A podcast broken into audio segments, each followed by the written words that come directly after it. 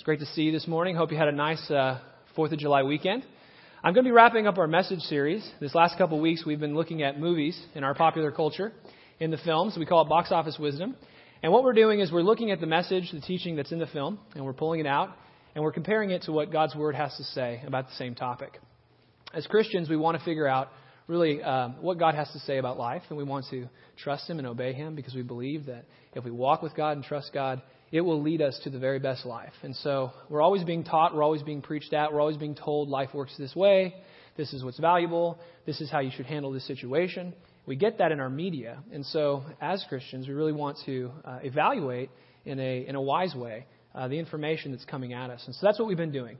And uh, this week is the last, uh, the last in the series, and we're going to be looking at the theme that's in the movie Ted 2.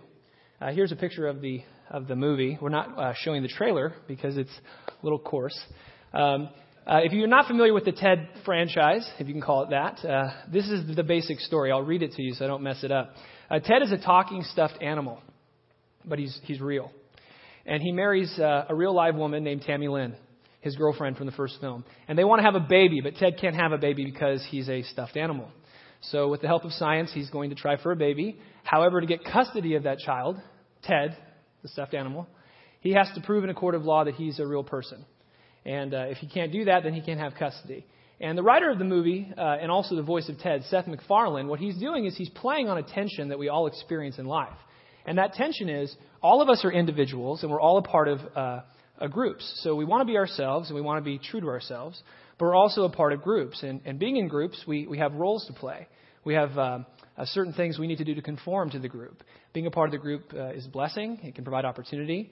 Uh, being a part of a group can provide security. And so we like being in families and being in businesses and being in teams and being parts of churches and being part of America, right? Fourth of July.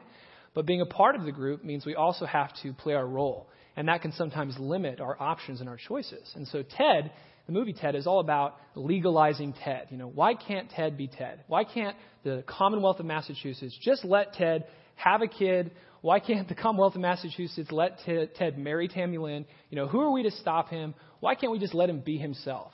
And it's kind of ridiculous to say it on Sunday uh, from the stage, you know, in a sermon.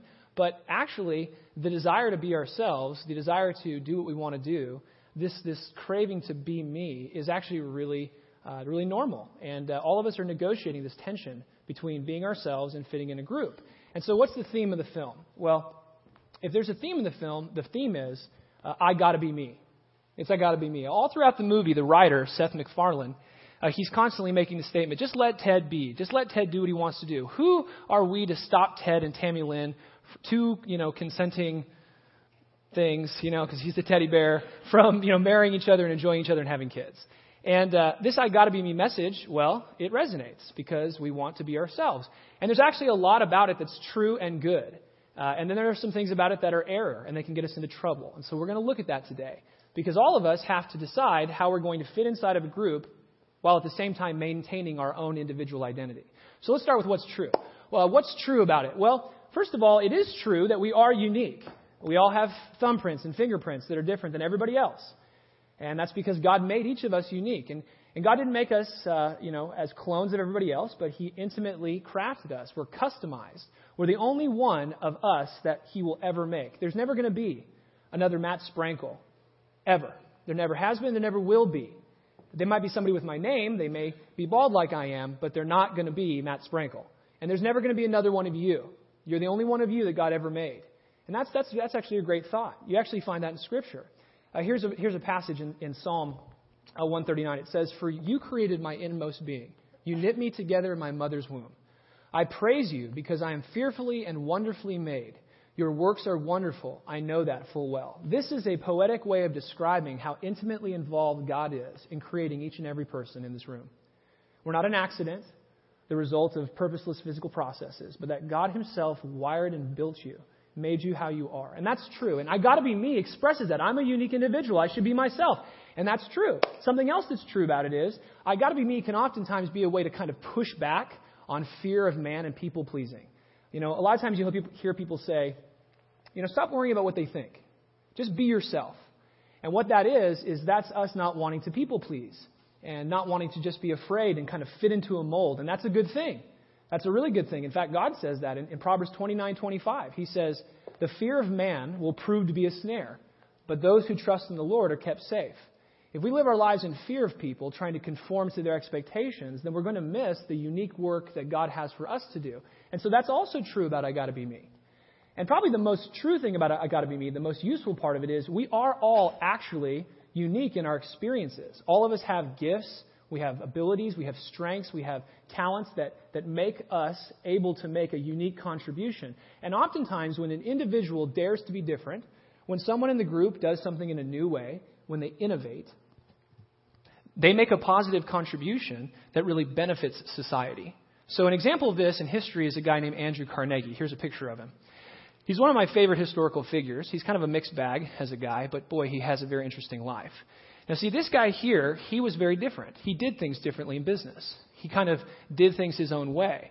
He, he felt comfortable in his own skin. He dared to do things in a new and innovative way. And because of him and his, uh, his business, what he did was he made steel. He was a steel tycoon in the last century. He mass produced steel.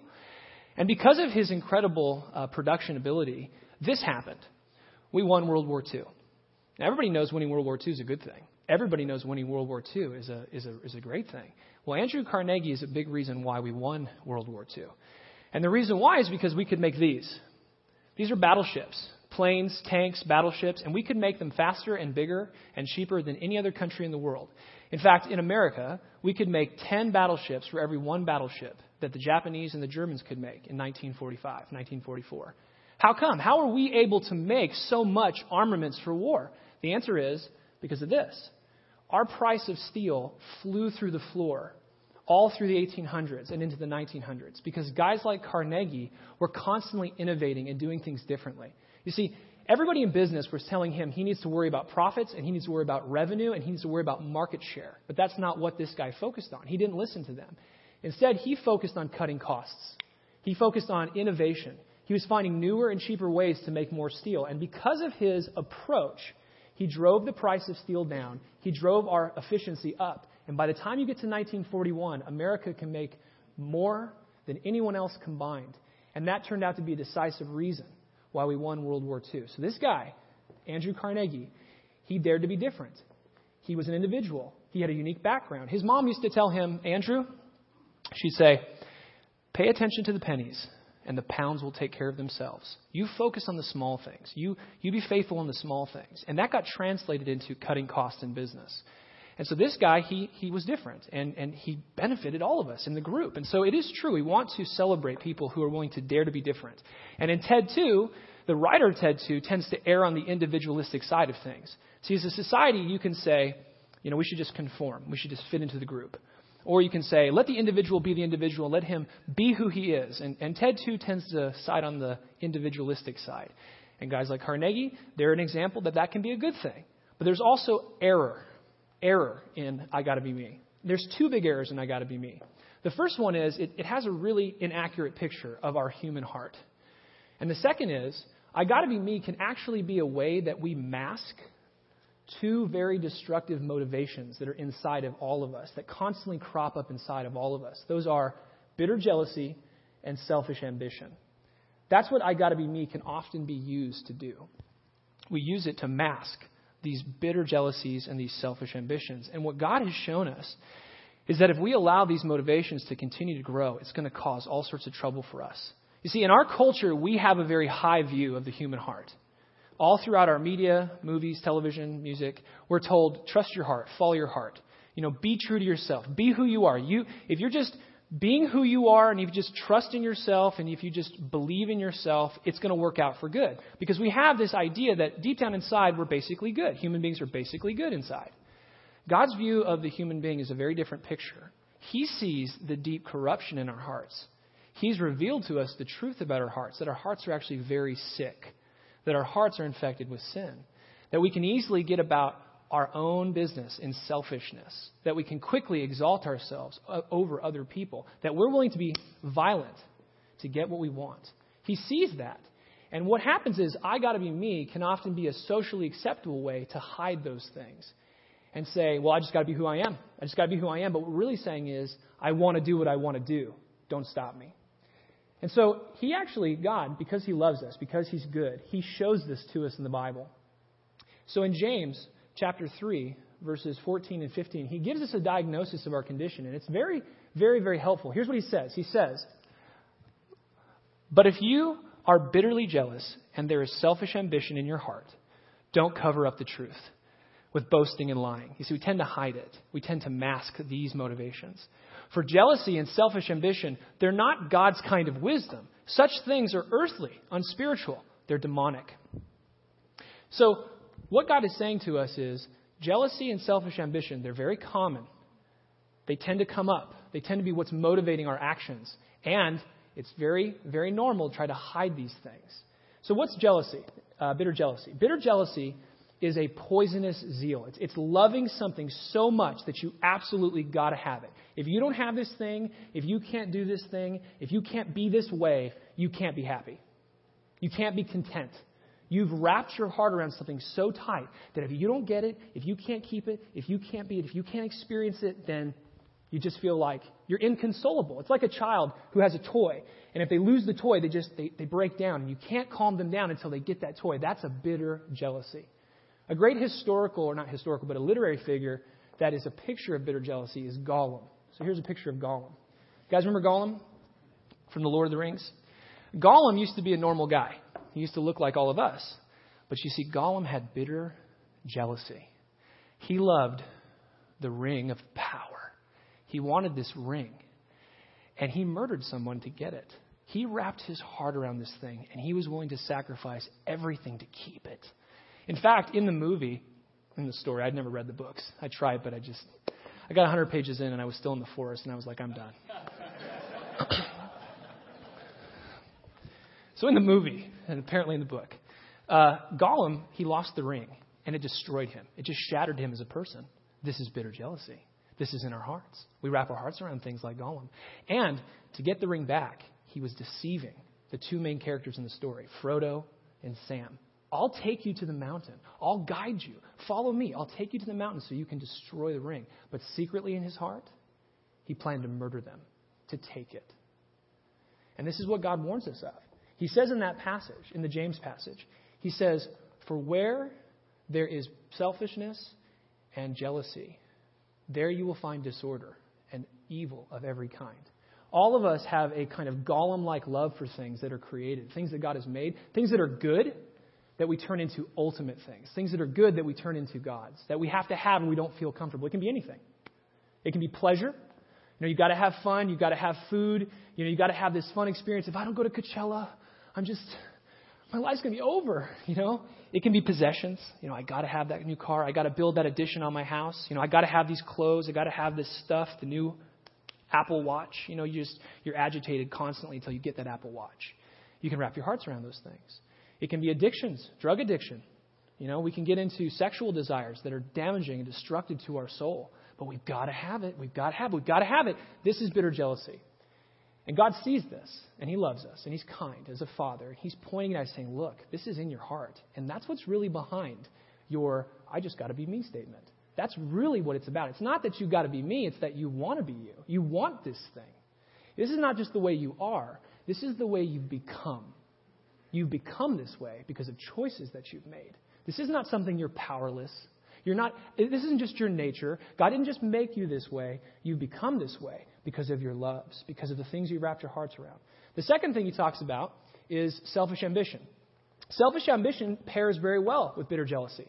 Selfish ambition is the willingness to kind of push and fight and do what you got to do to get your way, to get what you want to exalt yourself at the expense of the group, to exalt yourself at the expense of other people, even if they have a legitimate claim. It's looking out for me. It's making sure I get what I want. And it makes sense because you're going to have your precious, and you'll do anything to get your precious. And so, bitter jealousy and selfish ambition, these are things that crop up in our hearts all the time. And God sees them. He sees them and He's warning us. He's saying, guys, don't hide the truth. See, in our culture, if you just said, if somebody said, hey, Matt, you probably shouldn't do that. You should probably give that up. You know, that's not really good, what you're doing, what you think, how you're treating that person. You should probably stop. I say, no, I want what I want when I want it, and I deserve it. Don't try to stop me. If I say that, I look crazy.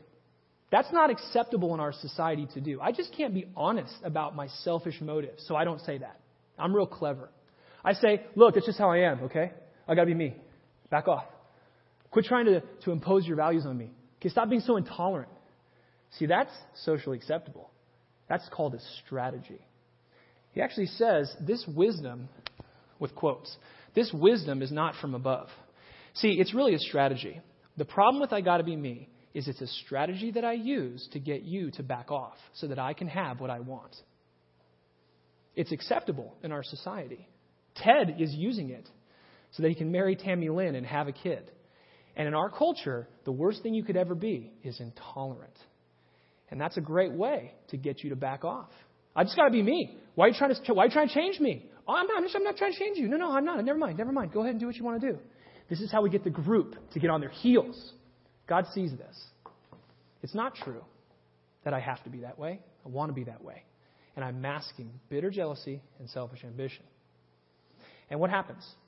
What happens is it just destroys everything. I mean, it's not hard to understand. Look, if I'm about me and you're about you and he's about him and we're all stuck together in a lifeboat in the middle of the ocean, it's going to be bad.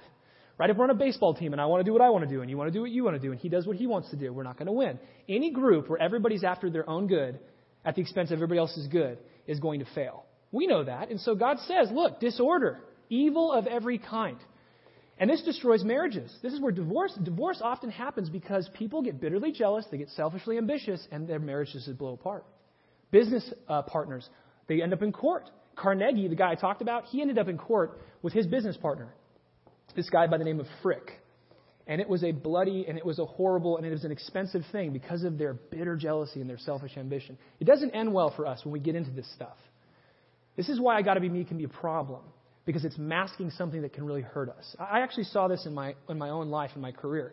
I worked with a guy for several years. He was a teacher. My, I teach at Claremont High School. I teach uh, social science, and I've taught there for a decade. And I, I taught with this guy for several years, and he was a good teacher, but he never wanted to change. See, he had been there for years, and he was comfortable. He kind of had things dialed in. You know, he did things the way he had always done them, and so he could show up, he could teach, and he could leave. There was very little kind of sweat and, and difficulty to that job. It's very easy to do that in teaching. You know, kids don't change. They're always the same age. It's always the same book. It's always the same content. It's very easy to do the same thing every year. And that becomes comfortable. That becomes easy. Well, a lot of young people got hired into my department. They wanted to change it. They wanted to stir things up. They wanted to try new things, and he didn't want to do that. He didn't want to do that. And so he kept dragging his feet in all of the meetings. He kept complaining. And, but he would always say, look, this is just how I am. I don't, I don't teach that way. That's just not, that doesn't work for me. Or, this isn't good for the students. This is just some pop idea in education. But what was really going on was he didn't want to change because that would have taken more work. He would have to stay late. He would have to do some things that were uncomfortable. I mean, I can identify with that. Right? Can't you? And so we don't want to be like, I just don't want to change because I'm lazy. Nobody can say that in the department meeting. So instead, you say, I just got to be me. Now, it didn't work out for this guy because the department changed and the administration came in. They started asking him to make these changes. And he was like, No, I'm not going to do it. I'm going to do what I want to do. That bitter jealousy started to pop up. And he started to go at it with our administration. And so then he called OSHA. He found some mold in the ceiling in one of the rooms, and he secretly called OSHA. And they came did an inspection on our campus without letting anybody know. And they fined our school. It was a huge problem with our administration. And then they started observing this guy and he started getting belligerent, and they had to put him on leave. Well, then he decided to get a lawyer, and he started writing all these emails, these very, very nasty emails, not just to the administration, but to all the faculty. And eventually he made threats against people in the district. And then he was arrested because he broke federal law. Because you can't send threats in email. And he's in jail with a million dollar bail right now. Four years ago, he was in my classroom for lunchtime, just telling me all the things he was going to do and how he's going to get them and how he had got them and how he figured out the law and he was going to win. And I was like, you got to stop. This is consuming you. You got to stop. This is going to end badly. You got to stop. And he didn't, you know, I'm, I'm young. He's older. I just, I, what do I know?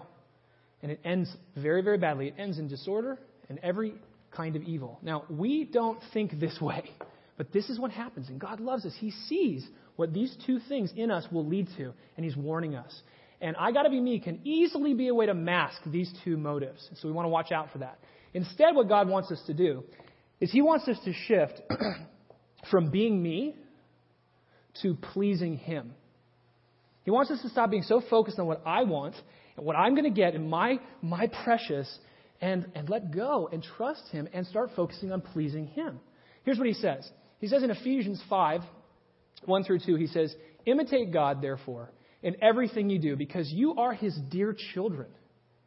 He loves you. You're His children. Live a life filled with love, following the example of Christ. What's Christ's example? He loved us and he offered himself as a sacrifice for us, a pleasing aroma to God.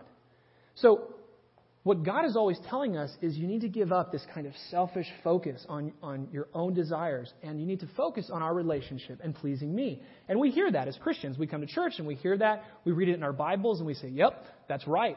But then we go to work, we go to our families, we go into our life on Monday, and it doesn't quite get translated into our life.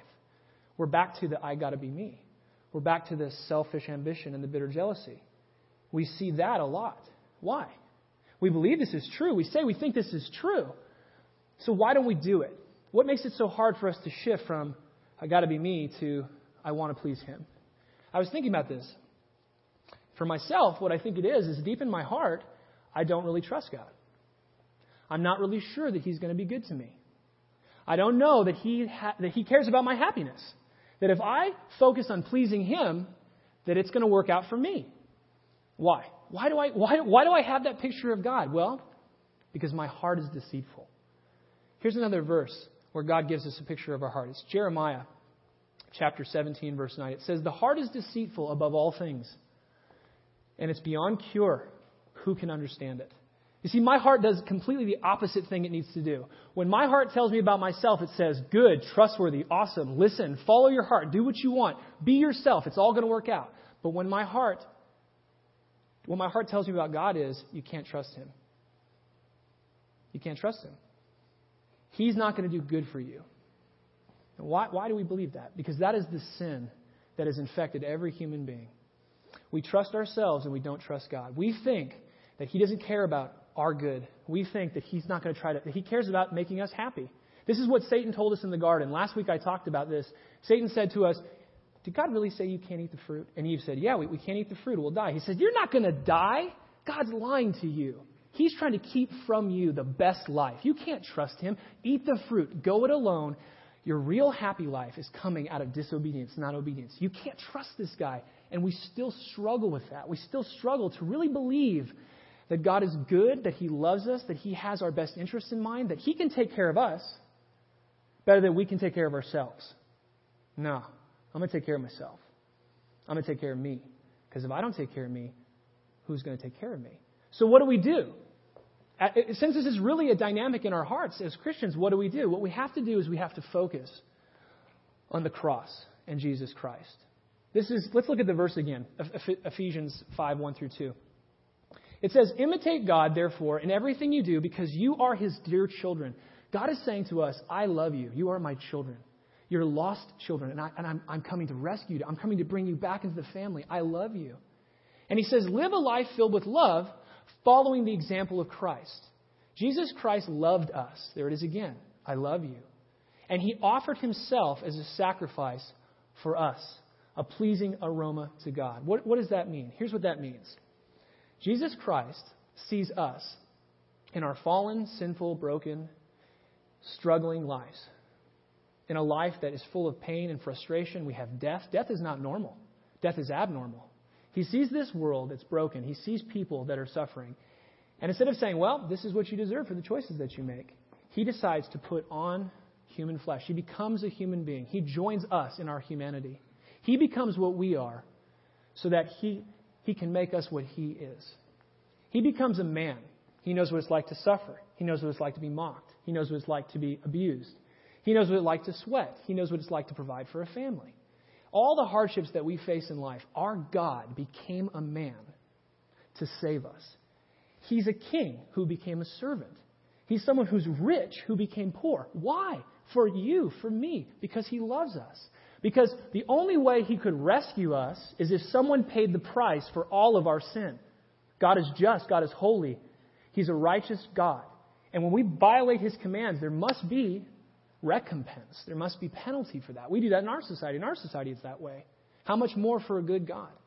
But if God poured out His wrath, if God punished us for our sins, who could survive? And so God took the wrath himself. He became a man and he bore the wrath of God on himself so that we could receive the blessing, so that we could receive the rewards. We got his rewards, he got our blessing. He got our hell, and we got his heaven. He got rejection, and we, brought clo- we got brought close into the family of God. We, we were made children.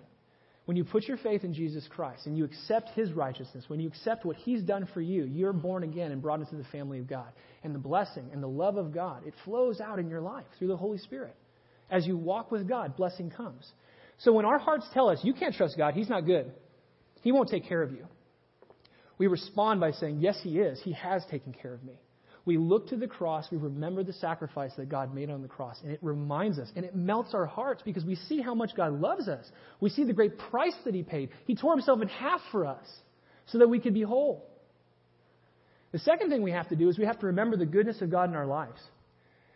God is still good, not just in the past, but in the present. As we walk with Him and as we trust in Him, He does great things. He shows us His kindness. He shows us that we can please Him instead of pleasing ourselves because He's good. An example of this that I recently saw in my family was my son Jacob. He loves his toys, and he had a toy kind of like this toy here. And he lost it. And he just he was just all distraught. And we tried to find it, and we tore his room apart, and we couldn't find it. He's like, Daddy, can you find my toy? And I'm like, I can't find it. And I said, But you know what, Jakey? God knows exactly where your toy is. And God is right here with us. And God loves you. He loves you, so He wants to help you. He knows where it's at, and He has the power to take care of you. Let's ask God to show us where it's at. And so he prayed, God, will you please help me find my toy? and then I forgot about it. And two days later, we were playing in his room, and there in the windowsill was this toy.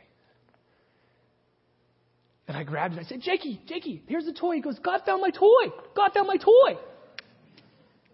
Why would God, God, pay attention to a four year old? Because God loves us. My son Ben, he got sick and he couldn't go to a birthday party and he was really, really sad. And he was really sad because he doesn't get to see much of his friends right now because he's got a little baby brother and we don't get out as much. And so he was really sad. He's eight years old. And I said, Ben, God is close to you. He's here with us. He loves you. You should ask him if he'll give you a chance to play with your friends. So he prayed. He said, God, I really want to play with my friends. Will you please let me play with my friends? Amen. And then a couple days later, one of our friends called us and said, Hey, can Ben come over for a sleepover? So I texted my wife. I said, Did you ask them? Did you tell them to do that? And, and she was like, No, I didn't. Did you? I'm like, No. And both of us, we realized that God was answering his prayer. And when I told Ben, I said, Ben, guess what? Your friend wants you to come over for a sleepover. And I didn't ask him. He goes, That's awesome. That was what I prayed for. And I said, I know. He's eight. Why does God have time for an eight year old? Because he loves us. You see, when you remember the goodness of God in your life, and you remember the goodness of God in the cross, it cures. It cures the heart that doubts Him. And then you want to please Him. Then, sorry, I got this. to quote last week's message. Then we want to shift from I got to be me to I want to please Him. We want to please Him as a response to His kindness and love to us. So, how do we please Him? How do we please Him? If you want to please Him, if you want to please God, how do you do it? You obey His Word. You look at what He said about every part of life, and you obey Him not to get Him to love you, but because He loves you. You obey Him out of gratitude because you, what can you give God? He's not hungry. He's not, He doesn't need any money, right? He doesn't need anything. What can you give Him? What you can give Him is your whole heart that's the thing He gave you that you can give away. You can give Him your heart. And you give Him your heart by trusting Him and obeying Him and saying, I'm willing to give up anything, anything in my life because I love you and I know you're good and I know you're going to take care of me and I really want to please you. How can I please you? And He says, Live a life that's godly and good. And so we're going to finish by looking at some things that please Him. If you want to shift from I got to be me to I want to please Him, here are some things that please Him. This is in the same James passage we read. This is James 3:17. It says, But wisdom from above is first pure, then peaceable, then gentle, then open to reason. It's full of mercy and good fruit. It's impartial and sincere. Would you like to please God this week? Here's some things that we can ask God to give us power and desire to do. The first of all is purity. It says first pure, not first peaceable, first pure. You see, purity is very important to God. Holiness, purity, that's not something we think God cares about in our society today. In our culture today, we hear a lot about God's love. God is love. God loves me just how I am. God would never ask me to change. That's actually not true. God is love. He's holy love. It's because God is holy that Christ had to die for our sins. Look, if God doesn't care how we live, then why did Christ have to die for our sins? The cross shows us that God is loving. It also shows us that God is holy. And if we want to please Him, we want to be holy. We want to be pure in our mouth. We want to be pure in our actions. And that brings up something I need to confess to you all. Last week when I spoke, I used coarse language. I said a couple words that were not appropriate. They were coarse. And I don't want to say that. I don't want to be a bad example, and I don't want to dishonor God with my mouth. God says in His Word that there should not be any obscenity, foolish talk, or coarse joking. He says, Matt, I want your words to be wholesome. I want them to be beneficial. I want them to build up other people. And I used language that wasn't that way. And so I want to ask for your forgiveness. God really cares about my mouth. He cares about my purity. He wants me to be pure. And when I choose to be pure, I show him that I love him and I want to please him. Another thing he wants is he wants us to be peaceable. See, we don't have to fight. We don't have to control. We don't have to force our wife or our kids or our boss or the people on the freeway to give us what we want.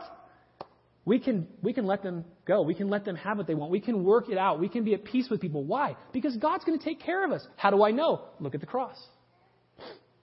Jesus Christ died so I can have peace with God and peace with you. And when I choose to prioritize peace over my own agenda, I'm showing that I trust Him, that I love Him. I'm saying, God, I don't need to get my way because I know you're going to take care of me. So I'm going to love this person. I'm going to be at peace with this person. Are there people in your life that you have conflict with right now? Is there conflict in your marriage, conflict in your family, conflict at work, conflict in other areas? How can you go about being a man of peace? How can you clear it up? How can you reconcile? When you do that, you're showing you're trusting in God. It's showing that you're following the example of Christ. That pleases God. It also pleases God for us to be gentle. Gentle means strong, like a lion, but controlled, like a lamb. Jesus Christ is God of the universe, all power in heaven and earth, and yet he becomes a human being with all the finite limitations of humanity. Why did he do that? Why did he control his power into a human life? For me, for my good.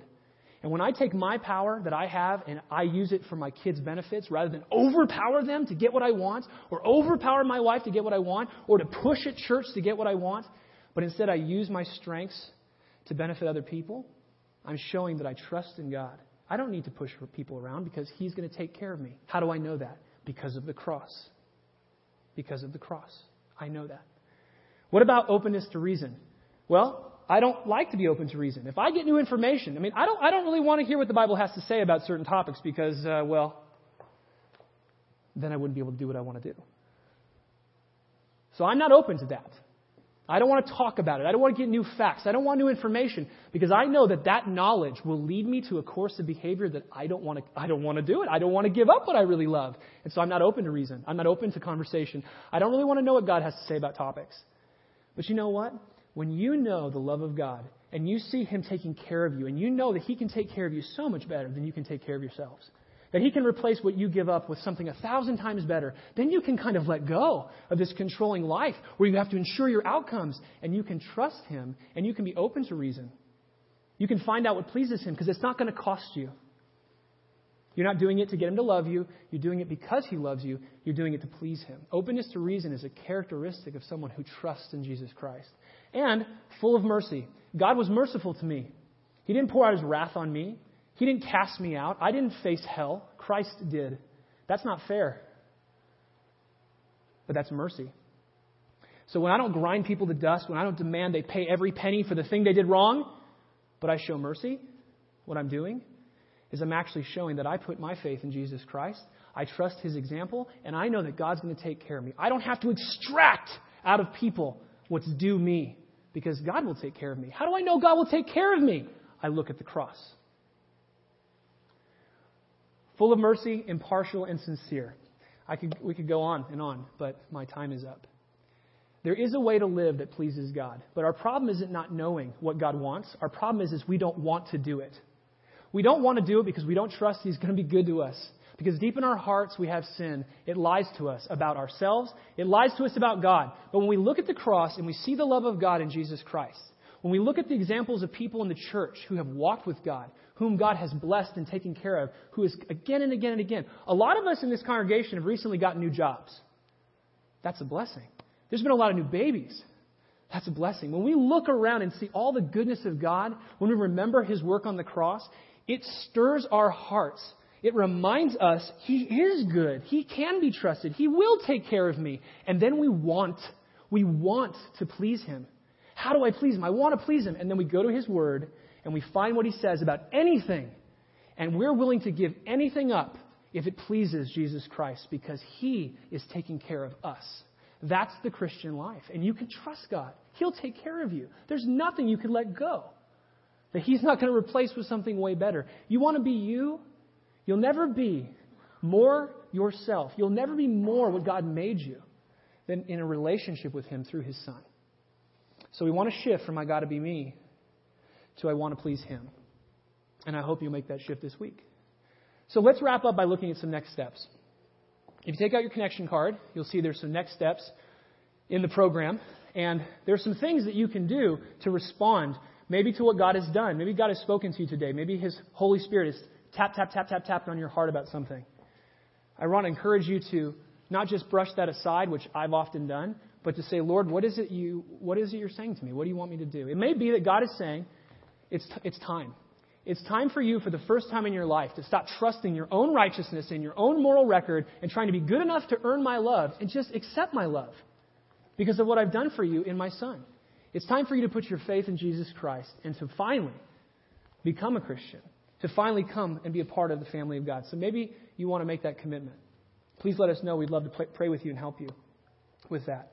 Or maybe um, you want to get to know more Christ's example. You're thinking, now, Jesus is pretty awesome. I want to know more about Jesus Christ. Well, spend some time with him this week reading the book of Mark. It's not very long. It's an eyewitness account of Jesus Christ. It's an amazing thing to learn who God is. And you'll never figure out who God is more than looking at Jesus Christ. Jesus Christ is God in the flesh. He's one of us, and yet He's God. And He reveals God to the human race. So read the book of Mark. Or maybe God has said to you, I need to shift from I got to be me to I want to please Him in some specific way. Maybe there's some way that you need to make that shift. I want to encourage you to do that. Let's pray. Father, we thank you. We thank you for your truth, your word that is a ballast, that is a ruler and a standard that helps us line up our lives with you. You are good. You love us. We can trust you. We see that in sending your Son to die on the cross. And we ask, God, that you would change our minds so that we see you as you are, that we put our faith in you, and that out of our great gratitude and love for what you have done for us, that we would want to obey you and want to please you, and that you would show us how to do that. We pray this in Jesus' name. Amen.